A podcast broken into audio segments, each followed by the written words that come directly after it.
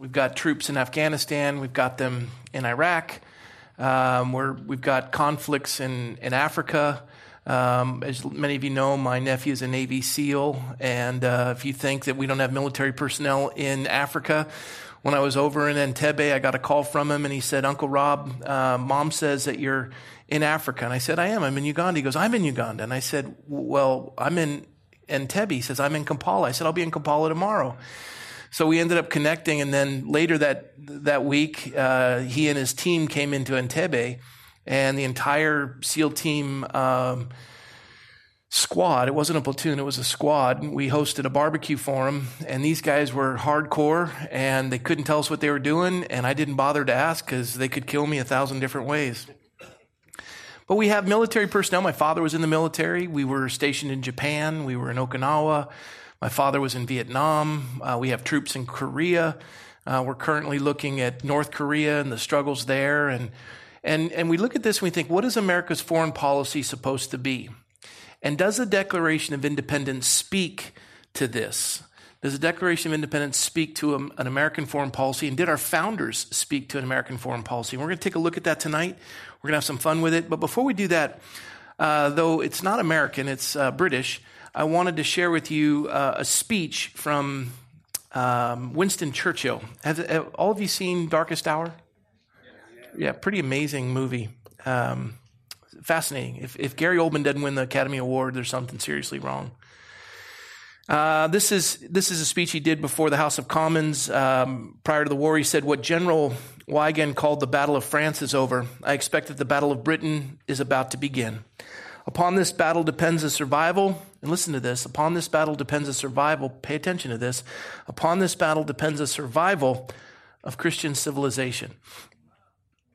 Upon it depends our own British life." and the long continuity of our institutions and our empire. The whole fury and might of the enemy must very soon be turned on us. Hitler knows that he will have to break us in this island or lose the war. If we can stand up to him, all Europe may be free and the life of the world may move forward into a broad sunlit uplands. But if we fail, then the whole world, including the United States, including all that we have known and cared for, will sink into the abyss of a new dark age, made more sinister and perhaps more protracted by the lights of perverted science. Let us therefore brace ourselves to our duties and so bear ourselves that if the British Empire and its commonwealth last for a thousand years, men will say this was their finest hour.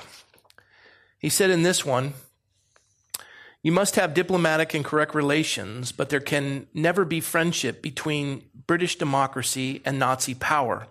That power which spurns Christian ethics, which cheers its onward course by barbarous paganism, which vaunts the spirit of aggression and conquest, which derives strength and perverted pleasure from persecution, and uses, as we have seen, with pitiless brutality, the threat of murderous force, that power cannot ever be trusted, uh, cannot ever be trusted, a trusted, the trusted friend of the Brit- of British democracy.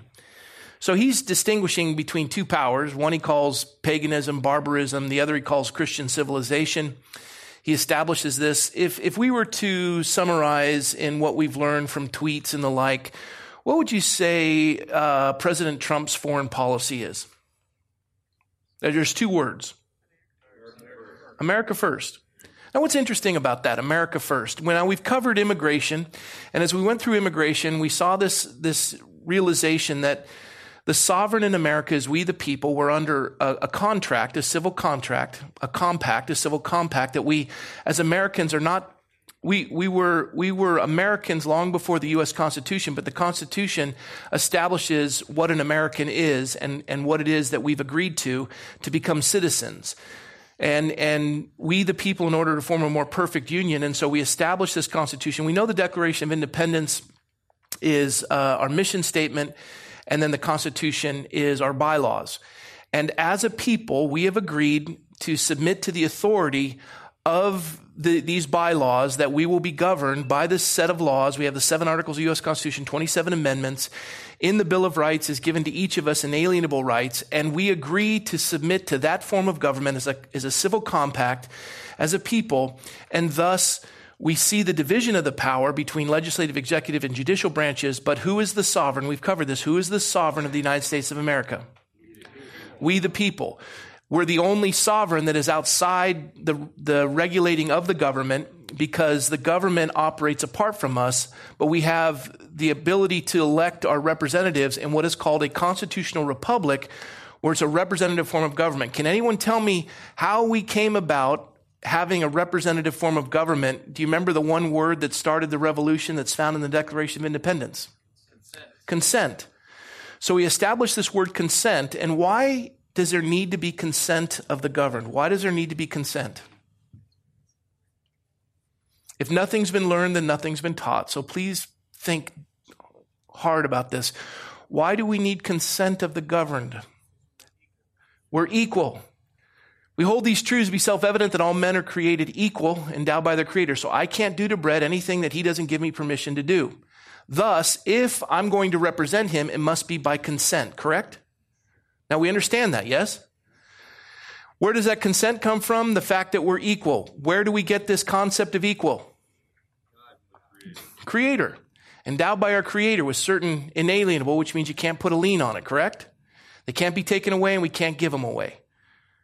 Now, with that understanding of these rights coming from God, not from men, this idea that we're equal and we govern by consent, we establish a constitutional republic. And, and as as our founders pointed out, the most dangerous of the three branches of government, today we'd laugh at it, but back then they said it was a legislature because it was the only branch of government that was directly connected to the sovereign, we the people, right?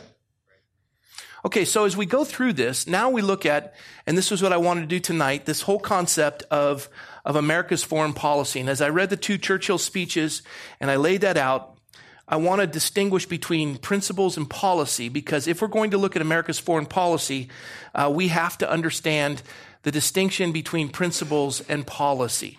What are principles? How many people are awake tonight?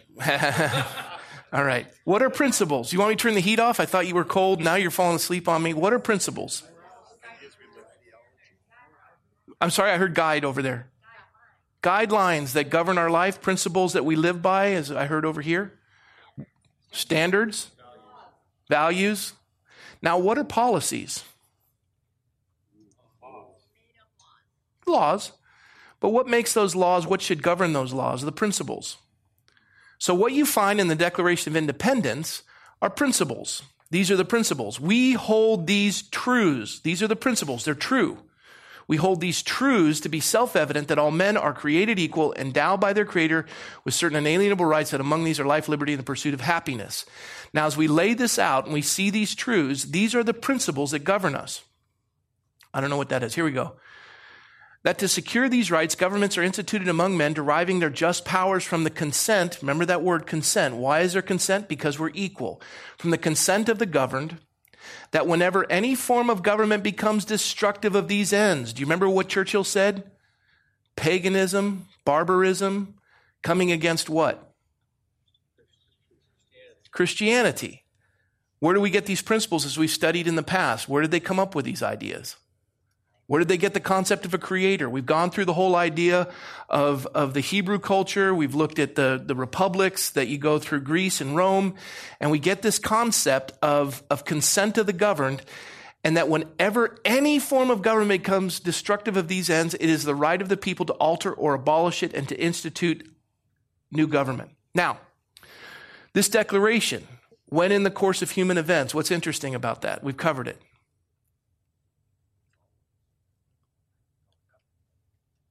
Is it only valid in 1776? Okay. It becomes necessary for a people. Was it only for the United States or for mankind? mankind. So this is a declaration of independence for the world to see that there is a God who governs in the affairs of men. We've been created in his image. We're equal and we operate by the consent of the governed. Clear? Okay. Now, it is the right of the people to alter, abolish, and institute a new government whenever any form of government becomes destructive of what? These ends. What are these ends? Life, liberty, and the pursuit of happiness or virtue. Yes? yes. Okay. Laying its foundation on such principles and organizing its powers in such form as to them seem most likely to affect their safety and happiness And then it goes on to say, prudence indeed will dictate that governments long established should not be changed for light and transient causes. Accordingly, all experience has shown that mankind are more disposed to suffer while evils are sufferable than to right themselves by abolishing the forms to which they are accustomed. You look in North Korea, those folks aren't happy, but they are willing to put up with it and take it as long, and they're not going to fight the government. They're not going to put their lives on the line. How did we end up with a constitutional republic? It's because one in nine Americans fought in the Revolutionary War. They endured, they suffered so that we could enjoy the longest expanse of freedom in the history of the world.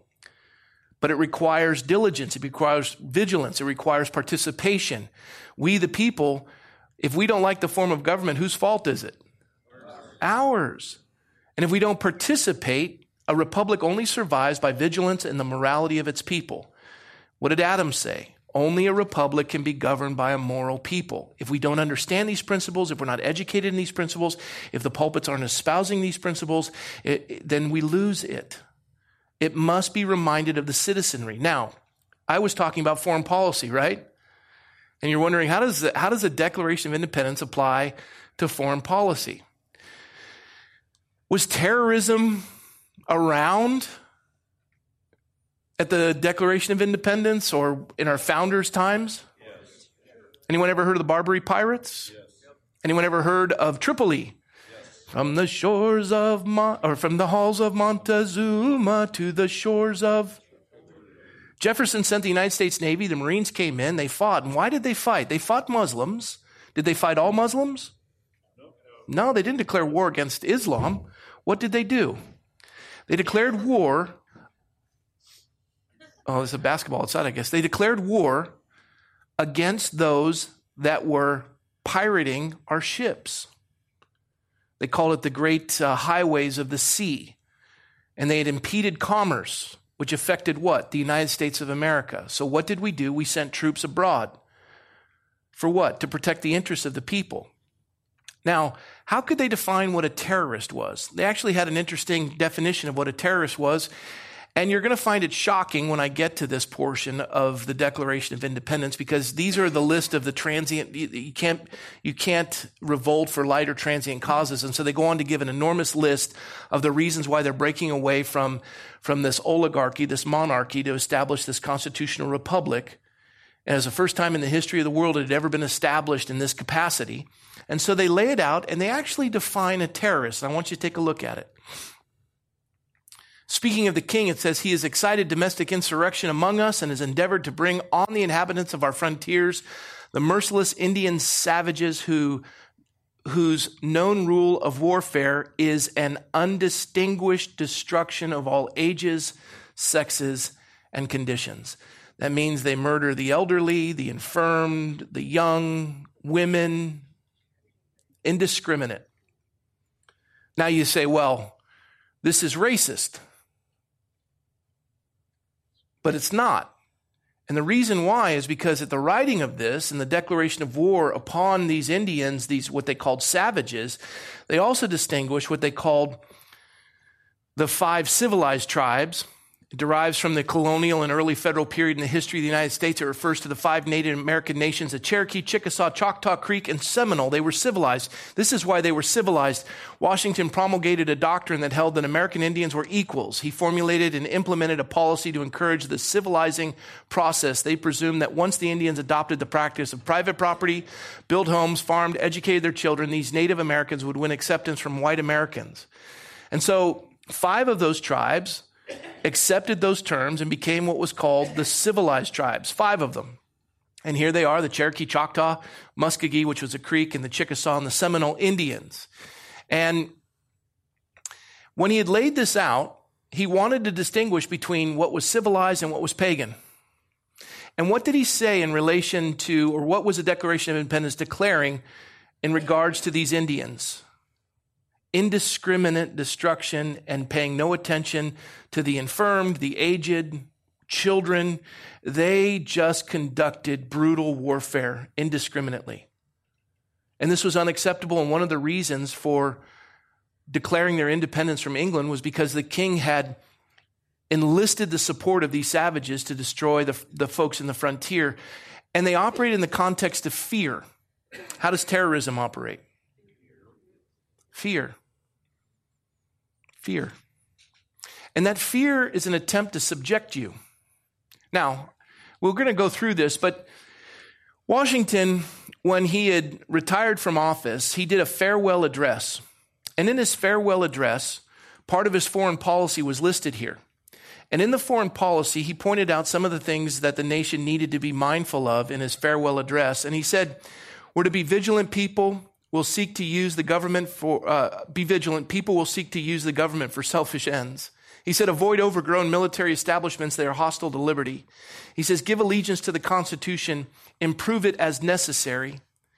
He said, religion and morality are essential to create the virtue necessary to preserve the Union. This is our founding father, Washington. Promote widespread education. Democracy requires literate citizens. We've covered that in the old Satan Deluder Act. We've gone through the importance of literacy, biblical literacy, that understand the system of governments and take responsibility for themselves. Six, avoid debt and immediately discharge any debt created by war. Cultivate peace and justice towards all nations. Avoid alliances. Maintain neutrality among nations. Avoid dependency a weak state that allies with a stronger state will become its servant. Has anyone ever said if you go into business with the, the devil, you'll soon realize you're a junior partner? Right? But look what he's saying about foreign policy cultivate peace and justice towards all nations, avoid alliances, and maintain neutrality among nations. Interesting. Is that a principle or is that a policy? Are you sure?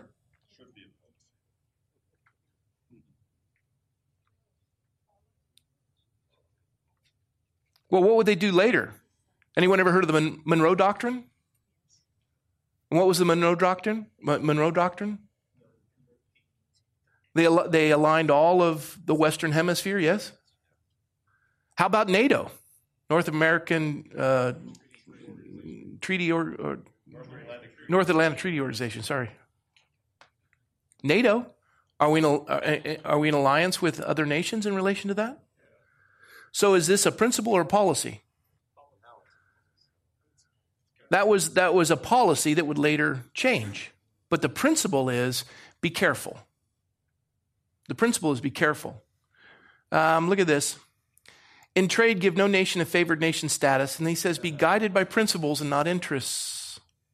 That was his farewell address, September 19, 1796. And, and yet, you look at this, and he's saying, there are principles that govern us. Those principles are this all men are created equal. The purpose of government is to protect those inalienable rights. If any government seeks to destroy that, it is the, it is the, the requirement of the people to throw off that government. Do you understand that? This is, this is a principle for all mankind that our freedom doesn't come because someone subjects us to their will in an oligarchy by fear and trepidation.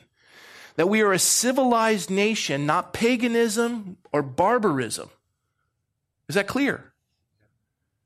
Now, as a sovereign nation, we have borders, and as a civil compact, we've agreed. Now, as we covered immigration, if someone enters our nation illegally and violates our laws, and then demand citizenship, are they submissive to our civil compact? Is someone allowed to break into your house?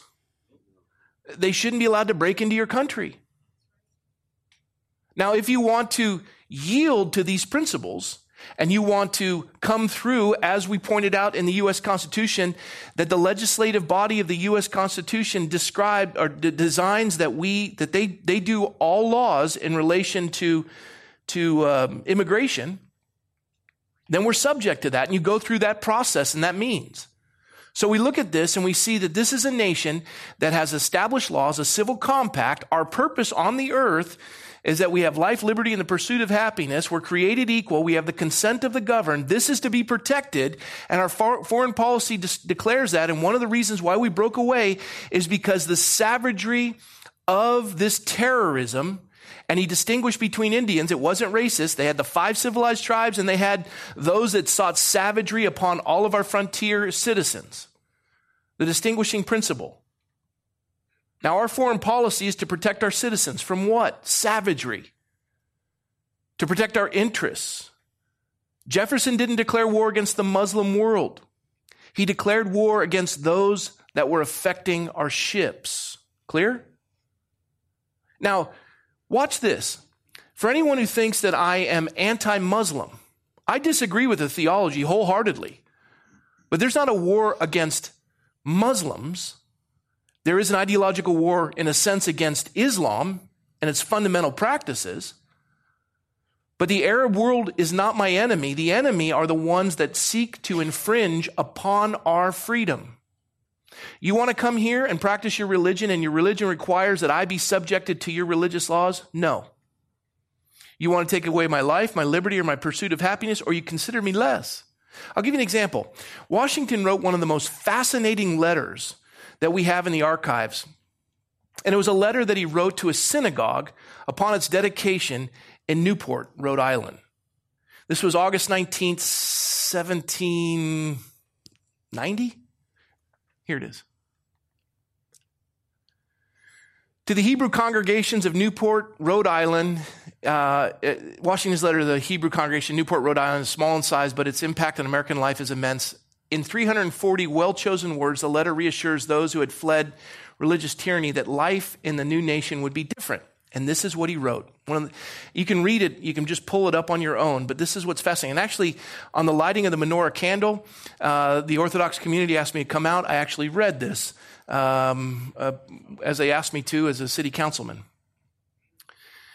For happily, the government of the United States gives to bigotry no sanction, to persecution assistance, requires only that they who live under its protection should de- demean themselves as what? In giving it on all occasions their effectual support. Does it matter if you're Jewish, Catholic, Protestant, atheist? What's the only requirement? Good citizen. What is a good citizen? Someone who understands the civil compact that we as a nation have agreed to. Understood? And we contend for those. And our founders gave us a constitution that established our moral operation that we can't, it even outlined how we rise in power by the consent of the governed. We have to get elected. We have uh, um, the way the president is elected through the electoral college. We separate the powers. The president gets to appoint the judicial branch of the government. In each of these cases, we are all subject to the authority of the U.S. Constitution, which governs us. And what's interesting about legislative, executive, and judicial, and you have an upper and a lower house with the, with the House and the Senate, they say that the wheels of justice move slowly. And what happens when you have two houses of government, two parties and others? You got the right and the left and in between. And we're watching this with DACA and we're watching it with the border wall and we're watching it with funding our troops and we're shutting down the government and then we're turning on the government, we're turning it off and then we're going back and forth and we're worried about the FBI and then we're worried about uh, Russia investigation, on and on and on. And what's happening is they're deliberating and it, it, anyone ever get tired of the process, how slow it is? No. No. Amen. we look at it as gridlock, but the idea is what happens when you have to deliberate together? Passion goes aside, right? Excuse me. Appetites go aside, passion continues. This idea that our convictions remain, passions dissipate. If you're going to stay in the process, it has to be your convictions that drive you, not your passions, because you get tired after a while. It's the right thing to do. I'm going to continue to pursue it. And that's what our founders designed. They designed it that way, that we would deliberate. It was, it was Aristotle called, we're all driven by those, those two ideas. You have the, the, the doing virtue and the, and the thinking virtue. The doing virtue is we're all hungry when we want food. The thinking virtue is I better eat something good for me instead of what I really want. One, I'll get really fat, and the other, I'll be healthy. And in both cases, it satiates my appetite, but one I enjoy a little bit more than the other. But if I think about it, I, I want to do it, but if I think about it, I see the, the reward in doing it the proper way. And the doing and the thinking virtues have to come together. And so when this is outlined, Washington is pointing out that happily the government of the United States gives to bigotry no sanction. Do you know what that meant to the Jews coming out of Europe? Freedom. You can come and practice here. You won't be persecuted. You won't be the killers of Jesus. We're not going to say that, that your flesh was ground up in matzo balls and we're going to go out and, no, no, no. That doesn't exist in America. It gives to bigotry no sanction, to persecution no assistant, requires only that those who live under its protection should demean themselves as good citizens. In giving it on all occasions their effectual support. So you don't have to be you don't we, we don't have to do a litmus test to say, okay, who's a who's a real Christian? We have to do a litmus test to say, okay, who's a real Catholic? Okay, who's a real Jew? Who's a real Muslim? Now, the principles laid out have come through forms of government, whether it be Hebraic or going through the Greek forms of government and establishing this concept as, as, as we talk about the law of nature and nature's God. That doesn't matter if you're a Muslim or a Catholic or a Protestant or an atheist, we're all subject to the law of gravity, correct? These founders were brilliant. They created a system of government where all you have to do to be a citizen is agree to operate in the civil compact of the seven articles of the U.S. Constitution, the 27 amendments that are given to everybody, and you play by the rules. Clear? Protection as human beings and as citizens and as a nation, we respect these rights in foreigners, but protect them for our citizens. So, what Washington was saying basically is if a foreign government has a democracy, we respect them. But we protect those rights of our citizens. We respect yours, but we protect ours. We're glad you have yours, but our responsibility is to protect ours. Everyone clear on that? We're thrilled that you want to have Trudeau as your prime minister. We're thrilled that you want Angela Merkel. We're thrilled that you want to go in that direction. That's yours. But our job is to protect our citizens based on this civil compact of the seven articles of the U.S. Constitution, 27 amendments. That's our job. Our foreign policy dictates that our responsibility is to protect these inalienable rights. Clear? If you violate our sovereign duty to protect our citizens, we will be enemies in war and friends in peace.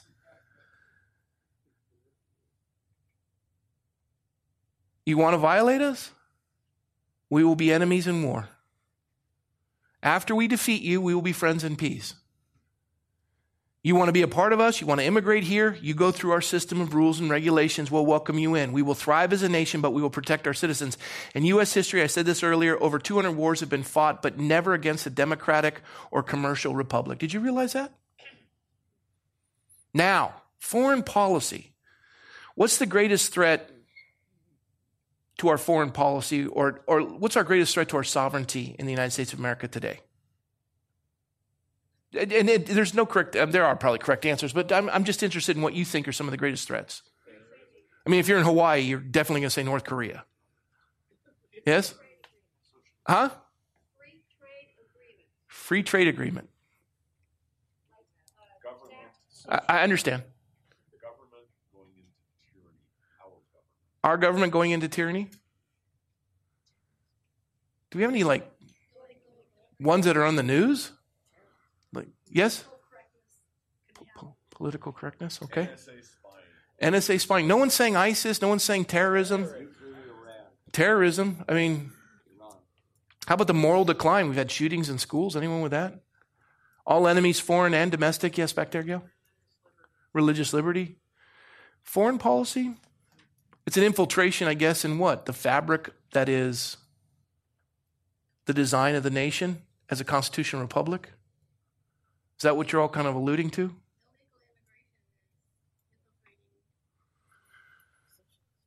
Socialism, so 70 million abortions. 70 million abortions. We got a bunch of them in here. Okay, good. Now let's take a look at this. California Friday, this was a ways back, but I just pulled it off. This was in July 21st, 2017. California Friday sermon. Imam Amar Shaheen cites anti Semitic hadith, prays for annihilation of Jews, and calls to liberate Al Aqsa Mosque from their filth. And he's doing that in Sacramento. He's preaching that. It's actually up in um, Davis. At, at a mosque. Now, do we have freedom of speech? Would you say he's operating as a good citizen? So, what are we going to do with that? We're going to keep an eye on it. And what if someone from his congregation acts on that? Is he liable? Have you sanctioned it? Would you say that's a threat? What is our responsibility? Uh, now, are we anti Muslim? But what is our concern? Are they living as citizens, good citizens of the United States? They're coming after someone else of a different religion, yes? And they're, they're saying they're filth. And what did Washington say? What will they do for, will they give bigotry any foothold in America? Okay. Anyone know who that is? Who is it? A L'Oreal model? A L'Oreal hair model? Actually, right, a Muslim L'Oreal hair model. Don't see a lot of hair, though.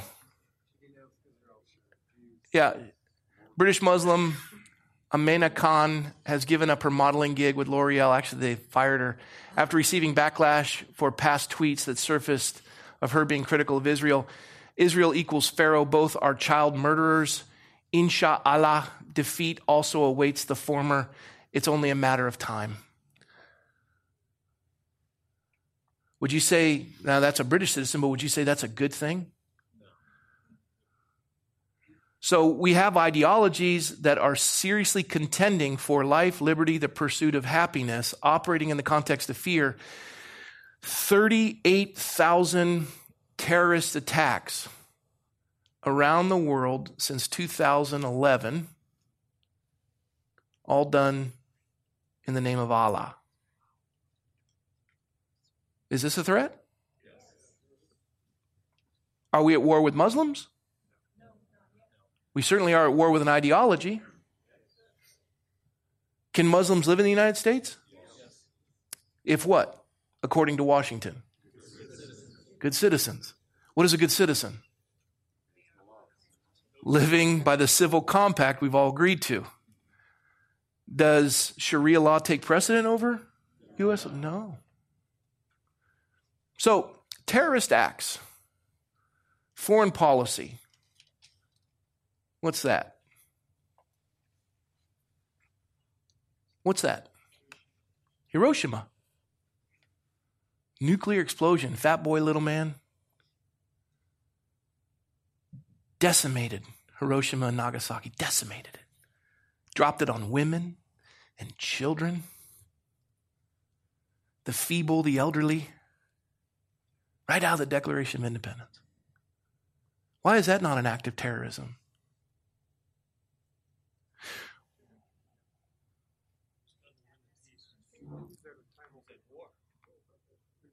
You, you, you, uh, we'll get to the answer, but kind of startled you a little bit, didn't it?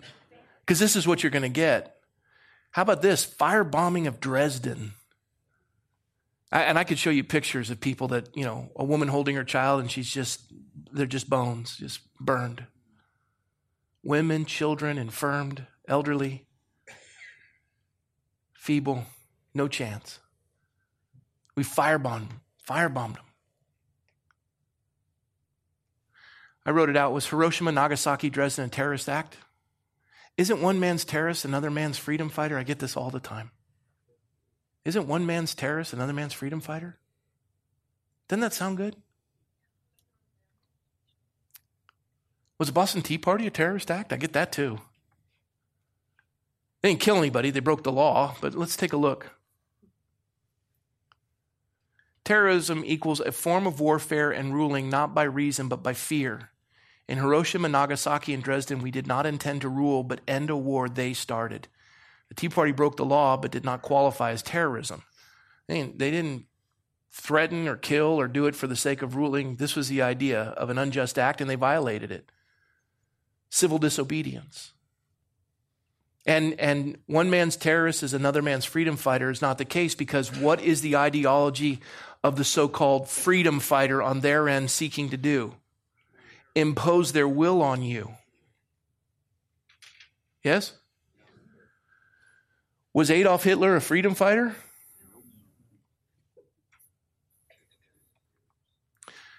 Here's one a systemic power relationship of rational actors doing what they can to achieve a political goal. This is what they say about terrorists. A systematic power relationship of rational actors doing what they can to achieve a political goal. Subjectively rational, but not morally rational. I need money, so I'll pick your pocket. The idea is, oh, no, no, no, Pastor, you don't understand. They're not terrorists. It's a systemic power relationship of rational actors doing what they can to achieve a political goal. That's all ISIS is doing. They're, they're rational actors seeking to accomplish a political goal. They may be rational subjectively. If I do this, I get that. And I'm thinking rationally, if I do this, I get that. If I scare people, I can dominate them. Yeah, that's rational subjectively. But how about morally? If we remove the moral contingent of who we are as a society, we're in trouble. Why is it that John Adams said only a moral people can govern a republic? A republic gives freedom to its people. What's, what is it that we broke away from? Oligarchies. How's the only way we can have this freedom? We need to understand the basis of it. We remove that and we're going to be like everybody else. We're going to buy that line.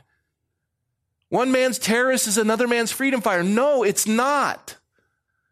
We are fighting for what? The fact we've been created equal, endowed by our Creator with inalienable rights, life, liberty, pursuit of happiness. The purpose of government is to protect those rights.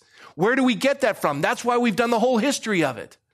Where it came from, how we came about getting it, why we are the most productive, effective nation in the history of the world. More freedom than any other nation on the face of the earth has ever experienced. Where does that come from? And we need to realize that. Now, in a foreign policy, there's principles and there's policy, right? He was our ally. He killed more people than Hitler did. He killed more of his people than Hitler did. He's responsible for more deaths than Hitler was responsible for. And he was our ally. There's Adolf. We were against him before the other guy. Why? Well, as soon as we defeated him, who do we go after after that? Was, was a, more immediate a more immediate threat. You go into excellent answer because I was going to use the illustration. Thank you for setting it up. You go into an emergency room and you've got we've covered before. You got a big tumor on your neck, but you're bleeding out, and you're and and if they don't stop the femoral bleeding, you're going to die. What do they deal with? They want to go get a biopsy of the tumor, or are they going to stop the bleeding? The immediate threat. Hitler was an immediate threat, correct. Stalin came later. And it was Adolf Hitler who stood against him before America did. And why did America stay out of the war? We went through World War I with this idea that the League of Nations and that we were going to unify with the world and and uh, Woodrow Wilson believed in the League of Nations, and then all of a sudden we just saw all of our our soldiers being gassed. Flanders Field, hundreds of thousands dead. We just dissatisfied with it. We thought we would achieve peace in our own time. And we did this League of Nations. But here's the problem Does the nature of man change? Why do we need three branches of government? The nature of man is to consolidate power to himself. Thus, what is the most popular form of government in the history of the world? Oligarchies. When we understand the nature of man and we design a constitutional republic that divests the power and protects the freedom of the individual accountable to God, now we have freedom. Yes? Is this clicking? Are you picking it up? Yes. Because I'm putting it down. Uh, I think that's it. Yeah, I'm done with the Nothing slides. Heroic Watch in this. Going down fighting. Yeah. Nothing even remotely patriotic in death or glory if the odds are firmly on the former. Nothing inglorious in trying to shorten a war that we are clearly losing. Losing! Europe is still. Europe is lost.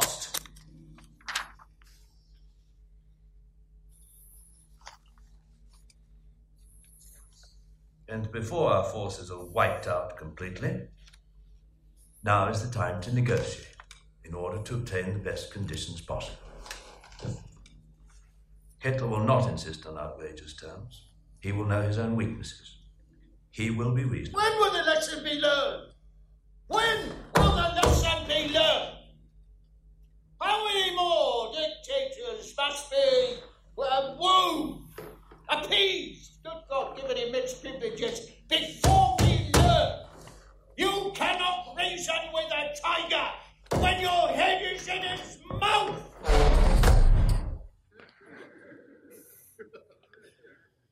I'm gonna I'm gonna close with the, the reading again that I began with.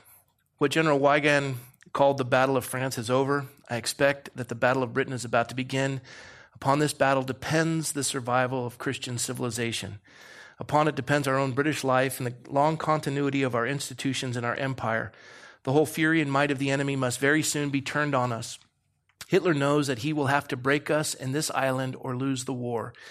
If we can stand up to him, all Europe may be free and the life of the world may move forward into broad sunlit uplands. But if we fail, then the whole world, including the United States, including all that we have known and cared for, will sink into the abyss of a new dark age made more sinister and perhaps more protracted by the lights of perverted science. Let us therefore brace ourselves to our duties and so bear ourselves that if the British Empire and its Commonwealth last for a thousand years, men will say this was their finest hour.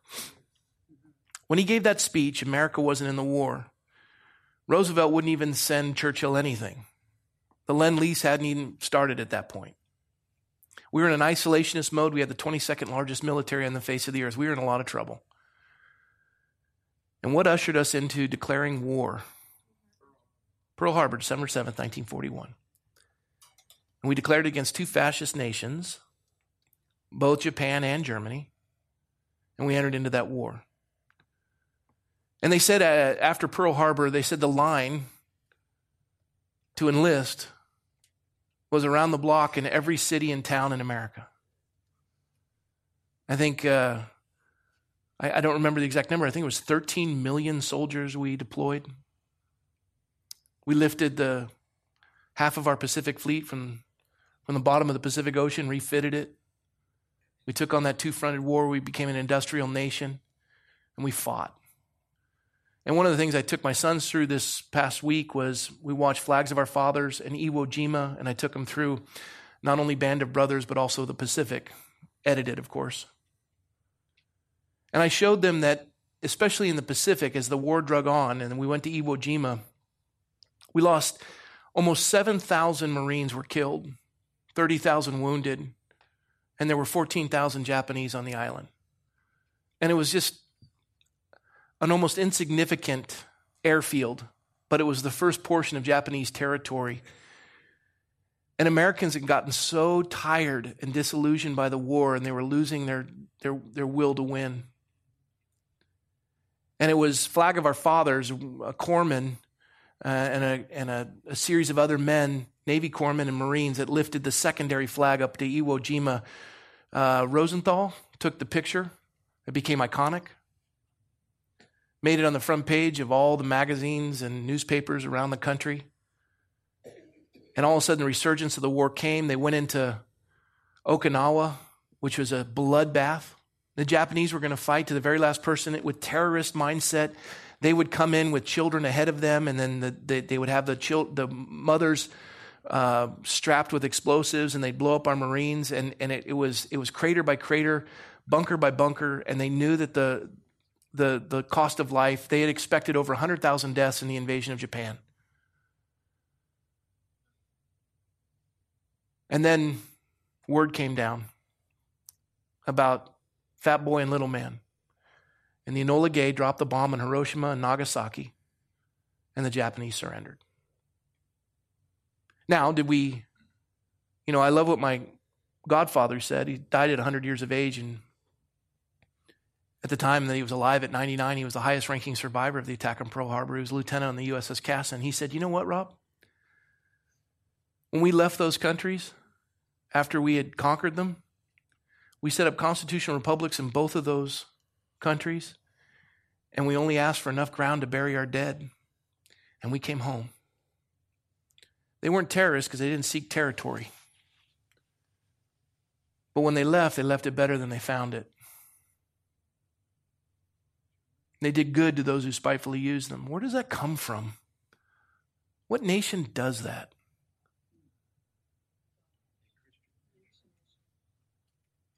Love your enemies and do good. Where does that come from? And those who say, I'm a strict constitutionalist and you want to remove scripture, you want to remove a Judeo Christian heritage. Where in the world did this document come up from then? The machinations of man?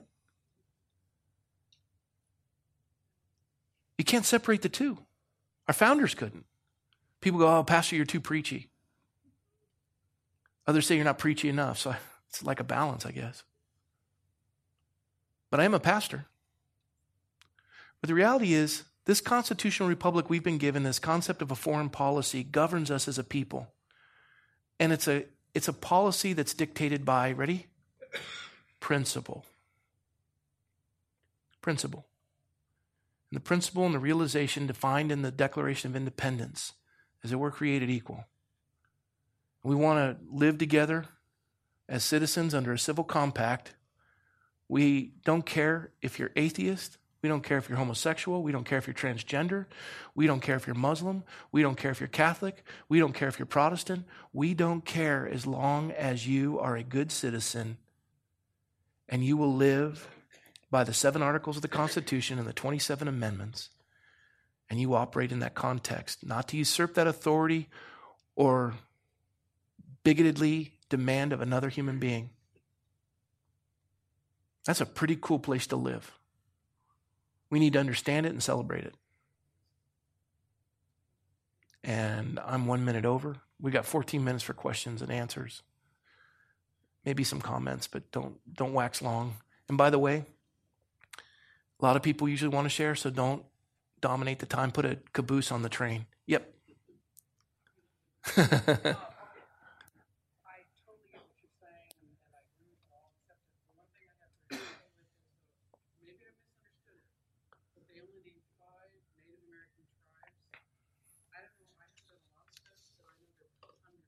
There were. These were the five that they entered into an agreement with at that time. They called it the five civilizations. I just use that as an example. There were many more.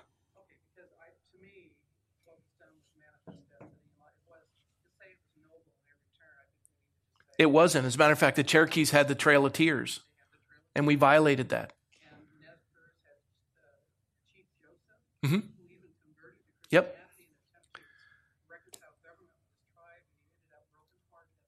Yep. Yep. It's an ugly part of our history, and I'm full agreement with you. Yeah. But the ones who began that purpose were noble, and they intended to do it just like uh, just like Washington, or excuse me, Lincoln had noble purposes for the South at the end of the war, and that all changed. So, man's nature. Yeah, we're all capable of that. Thank you for pointing that out. Was there anything else? Oh, Would say yes, over here. Yes.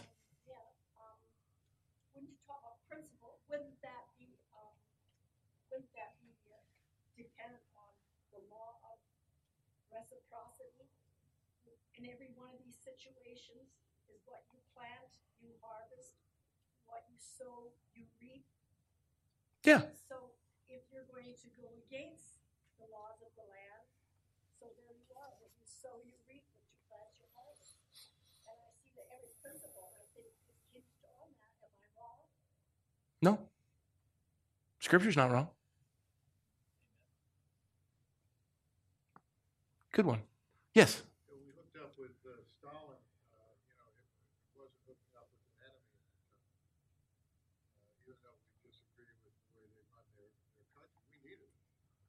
Yeah, we, we, we pointed that out that they were, they were an enemy. There was a great concern, but they were not an immediate threat. And immediately after the war, they became an immediate threat. And that's where you had Churchill give his Iron Curtain speech and, and turned it into the Cold War. Yeah, that, that's agreed. They, they, they took more casualties. We covered that, yeah. They took more casualties than any other nation, but they, they're responsible for more, de- he's responsible for more deaths of his people than Hitler was. I was just pointing that out. Yeah, over here.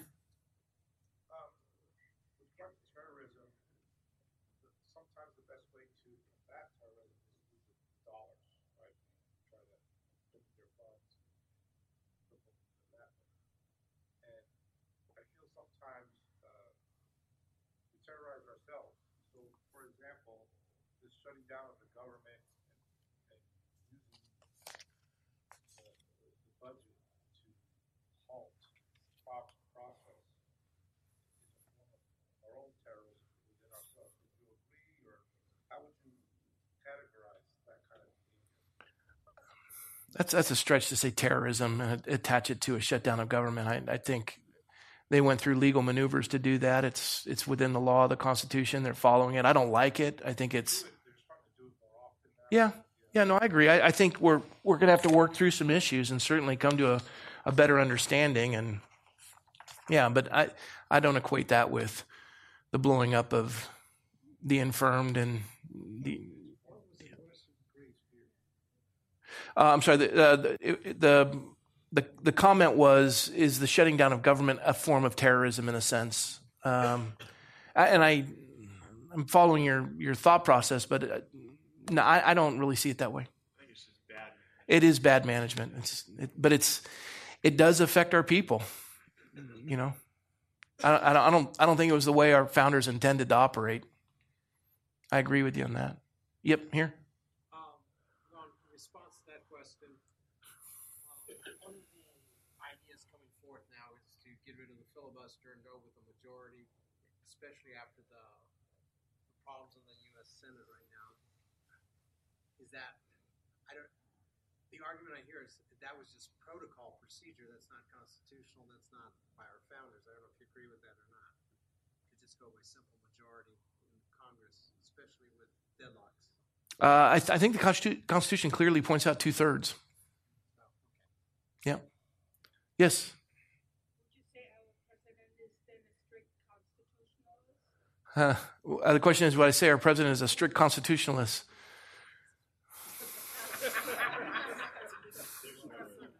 I, I, I, give me some time. He certainly is interesting. Um, you know, I, I don't know if we covered this. I can't remember because we've been doing this for a while. But you look at the seven mountains of cultural influence. You have arts and entertainment, media, education, business, politics, religion, family, and and to change a culture, you have to affect those seven mountains, right? And in each of those cultural mountains of influence, there's there's a currency. Arts and entertainment, it's selling movie tickets. Politics, it's winning elections. Business, it's being successful, right? In education, interesting, the currency probably in California for education is the union. You can't really affect education unless you understand the unions. And so, with these seven mountains of cultural influence, let's take a look at the president and see if he has the ability to move these cultural mountains of influence. So, let's look at media. Media, the currency in media is, is uh, how many followers you have. He won the presidential election basically with a Twitter account. Anyone question that? Arts and entertainment, he had the number one television show in America. So he knows these cultural mountains of influence almost better than the media and the arts and entertainment do. He's been successful. Uh, let's look at business. Pretty successful business. Politics, again, uh, he took out, was it 18 candidates? 17 candidates? I remember I was telling Mike Huckabee, I was equating Donald Trump to Samson. And I said, Samson took down a thousand Philistines with a jawbone of an ass. Trump took down 17 Republican candidates with, and he goes, a jawbone of an ass.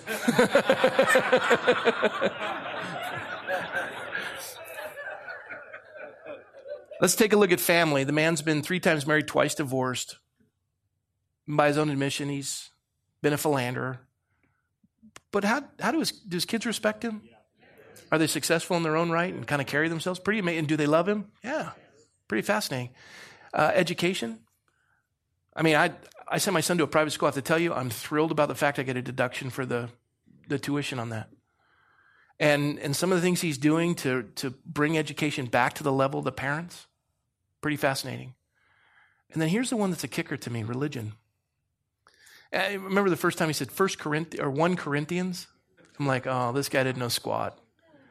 And and he's fighting for the Johnson Amendment.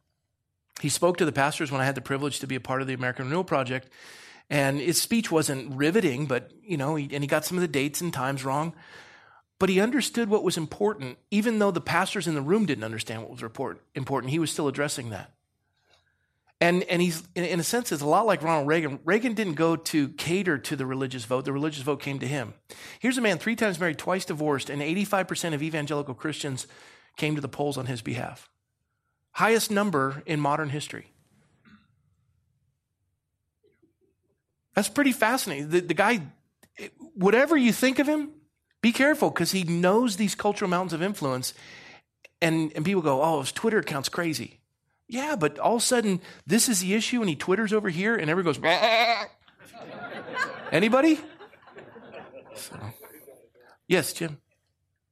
Would you have time to explain to us what one of our members of our congregation did for the seven years prior to the election, called David Lane, across this country, that had an acting great deal in bringing in the president we now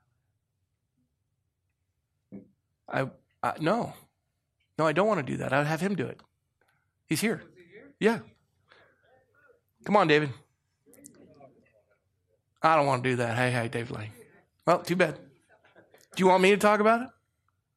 I'm going to get it wrong. Just come and talk about the Polly Awards.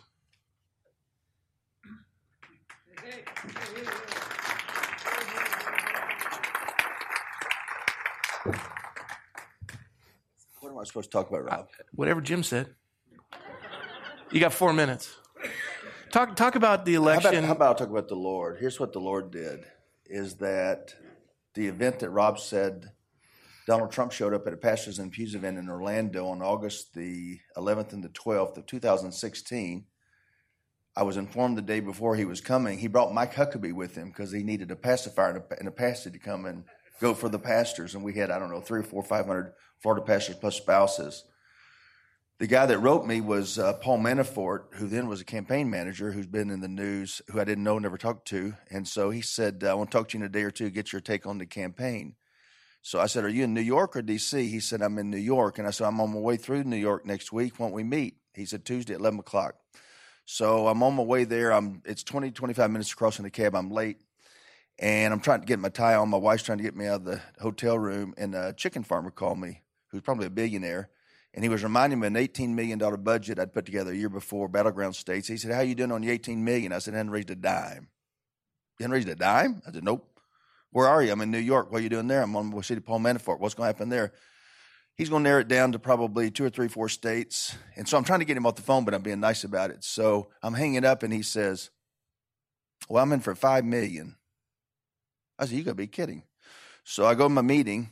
Paul Manafort took about 30 minutes to buy my plan, what should happen in battleground states, which is pastors and pews, moving the pastors to move the pews. And he gave me the six states, which are Florida, Ohio, Pennsylvania, Virginia, North Carolina, Missouri. I needed a million and a half per state, which is $9 million. So I waited to the end of this meeting and I said, I'll tell you what I'm going to do. I'm going to bring 5 million if you can bring four. He said, You got $5 million? I said, I do. He said, Well, give me two days. I left his office, went back to my room. By the way, he resigned the next day, never heard back from him. So I get back to my hotel room, I'm getting my tie off, and the chicken farmer called me and he said, uh, What happened? I said, He narrowed it down to six states. He gave me the six, I gave him six states. We need a million and a half. So I said, We're going to go into Florida, Missouri, and North Carolina. If he brings the money, we're going to go into Ohio, Pennsylvania, and Virginia. The chicken farmer said, No, we're not going to do that. Okay, what are we going to do? He said, This is August 16th, right? Yep. You got September and October, right? Yep. I'm in for nine million. Make it happen. He wired me nine million dollars the next day. That's first miracle happened. Second miracle happened was the largest firm in Texas, political firm, is Murphy Nasica. They do ground games. Somebody gave them $150,000 and they'd spent 60 days training a field team who were used to the troops, knew how to, or used to the boots, knew how, knew how to do the weapons. And their money fell through. They were letting all those people go the next day on Thursday. And of the nine million, I spent five million on that. And they started knocking on doors. They were already trained, used to the boots. The next in those six states, the the, first, the Monday, three days later, they made a million door knocks and a million phone calls in those six states. It's a miracle of God. Two miracles. I had nothing to do with either one of them. The Lord let me participate. It's about Him, not about me. Amen.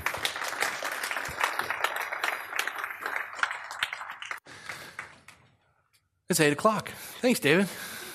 I don't have to handle any more questions. I'll leave you with this, folks. Um, you know, I, I, I know there's a polarizing, and and we have the whole spectrum in regards to the room, and you, you came to understand the Constitution, and and probably if we sat down, I'd have different views than you would, but we're looking at the foundation and the basics of it, and that really is, as good citizens, what governs us, and that's our civil compact that we've agreed to. And in the course of that, we have things that move us, but we have a system of government that's been established so that we can we can work through these processes and be civil with one another. But if we want to subject to one another and dominate, we got a problem. We want to shout each other down, we want to silence those voices, we got a problem. And so I really think in our community, especially, we set the standard where we treat each other civilly with kindness. And we operate in that context. And, you know, if, if you're sitting in this room and you have just completely different political views than I do, first of all, thank you for being here. Secondly, thank you for being so civil and for coming. And, and, and this is where we gain understanding. We work through these processes. I really, I, I, this is, I'll tell you what my dog is in the fight. We've been given a constitutional republic. I want our citizens to understand it because wherever you are on the political spectrum, the system works so that we can be represented and heard. And, and we have to defend each other's right to do that. And we, we can only defend those rights when we understand them. And that's why I've been spending time trying to educate us. So I want to commend you. This is exciting to me. I mean, over at the church over here, they're doing a apologetic seminar, and they've got this keynote speaker, and it's 175 bucks a ticket. And I actually wanted to go over to it, but I'm here tonight with you guys. But you know what? I love this. I really do. So I, I commend you and I thank you. And it's 801. Actually, it's 803. So God bless you guys. Have a wonderful night.